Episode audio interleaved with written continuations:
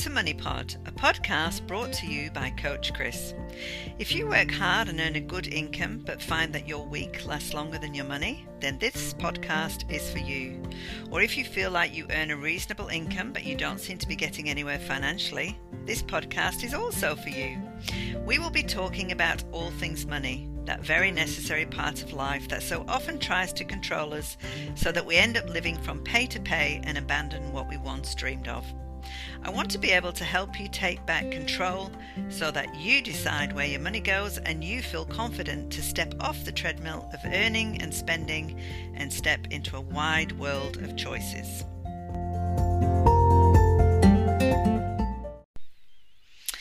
Hi there, this is Chris Addis, known to many of you as Coach Chris, and today we're going to be talking about things that could be robbing you of some hard-earned dollars. Ooh, we'd all love to know that, wouldn't we? But you know what, we can go along and do things that we've always done without really thinking about anything and not really challenging what we're doing, and in the end it can end up costing us a lot of money.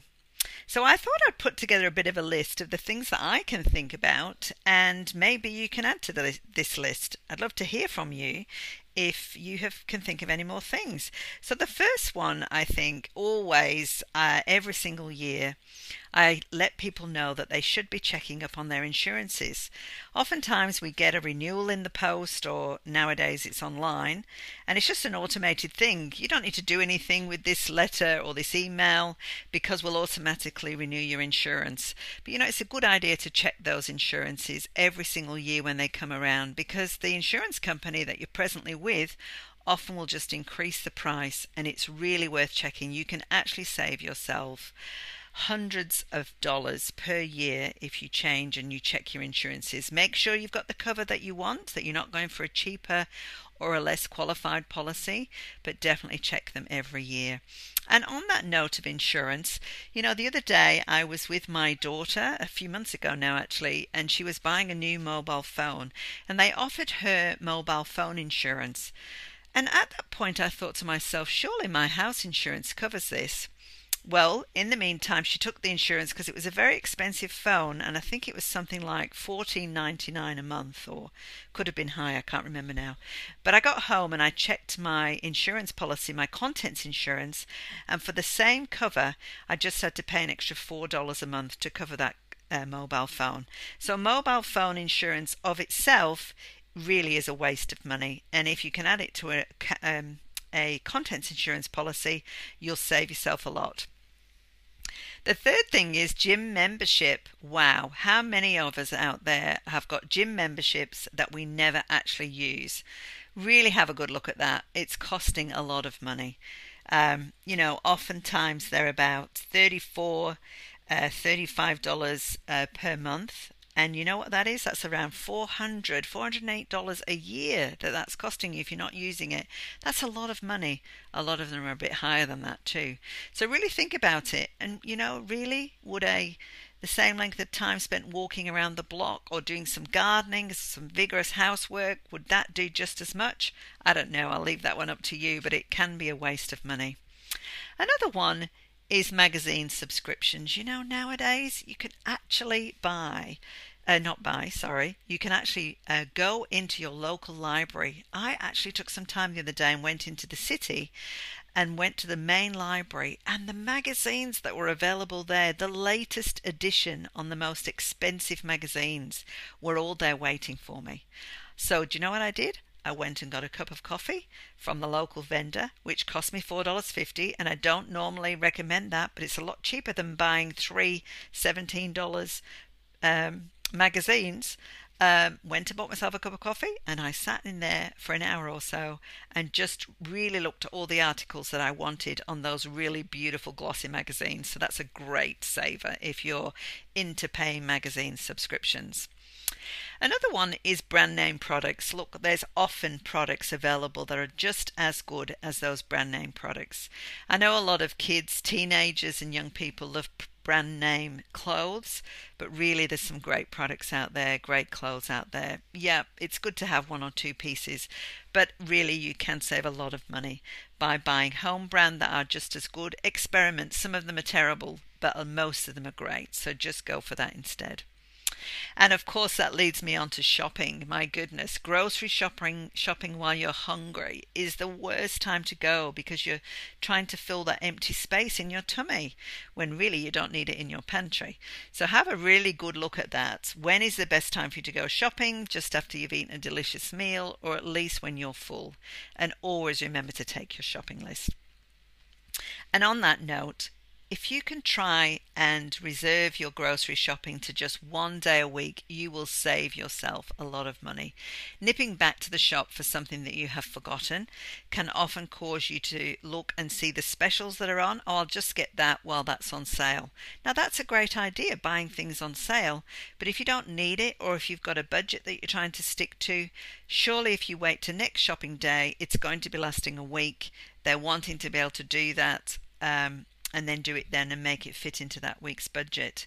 And buying things that are pre-sliced or individually packaged are a lot more expensive than buying something in bulk. I went to the shop today and I wanted some steaks to be able to put on a barbecue on the weekend.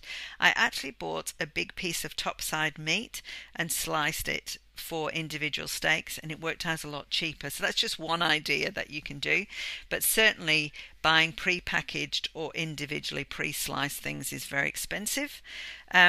Cleaning products is another one. My goodness, I used to spend hundreds of dollars on cleaning products.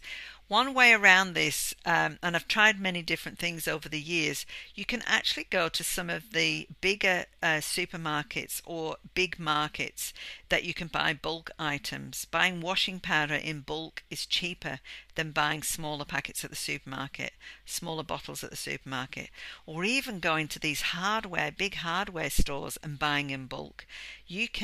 I go and buy a massive container of glass cleaner or a massive container of multi-purpose spray from these places, a lot cheaper. And I actually wrote the date on there. Most of them lasted me 2 years. So it was a lot cheaper.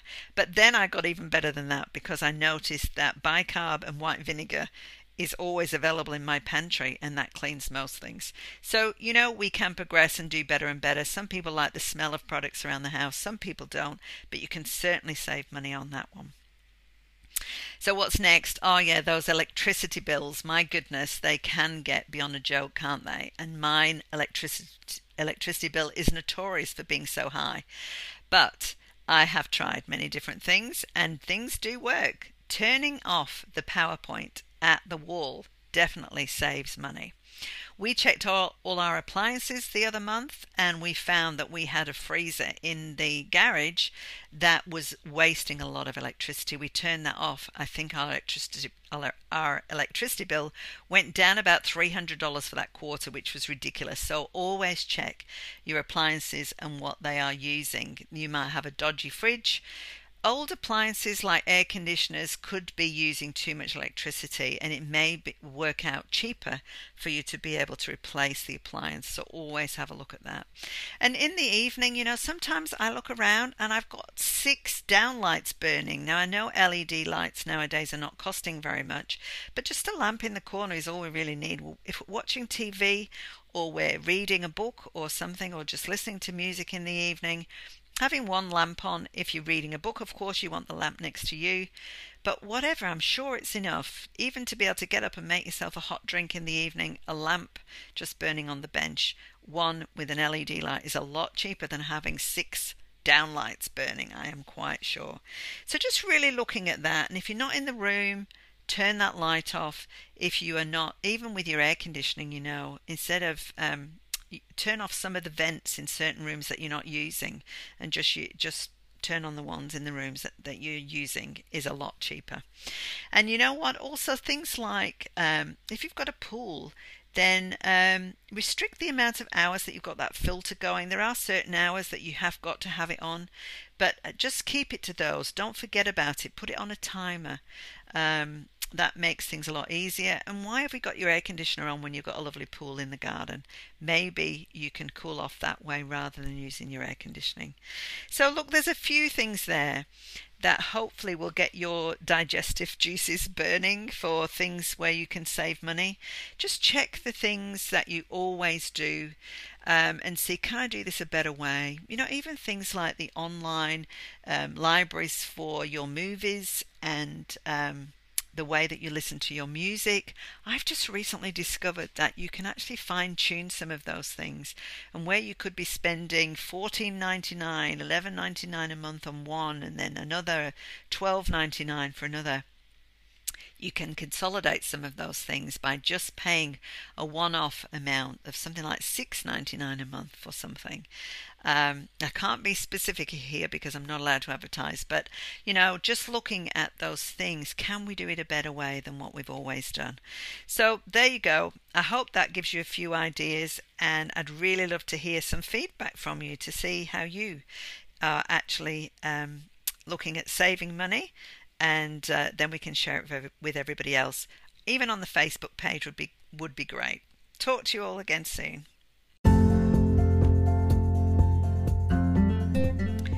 Well, there you have it. I hope you enjoyed listening to today's podcast. And remember, if you have any questions that you would like me to answer on the podcast, please email me at podcast@coachchris.com.au. I'd love to be able to help you move forward financially.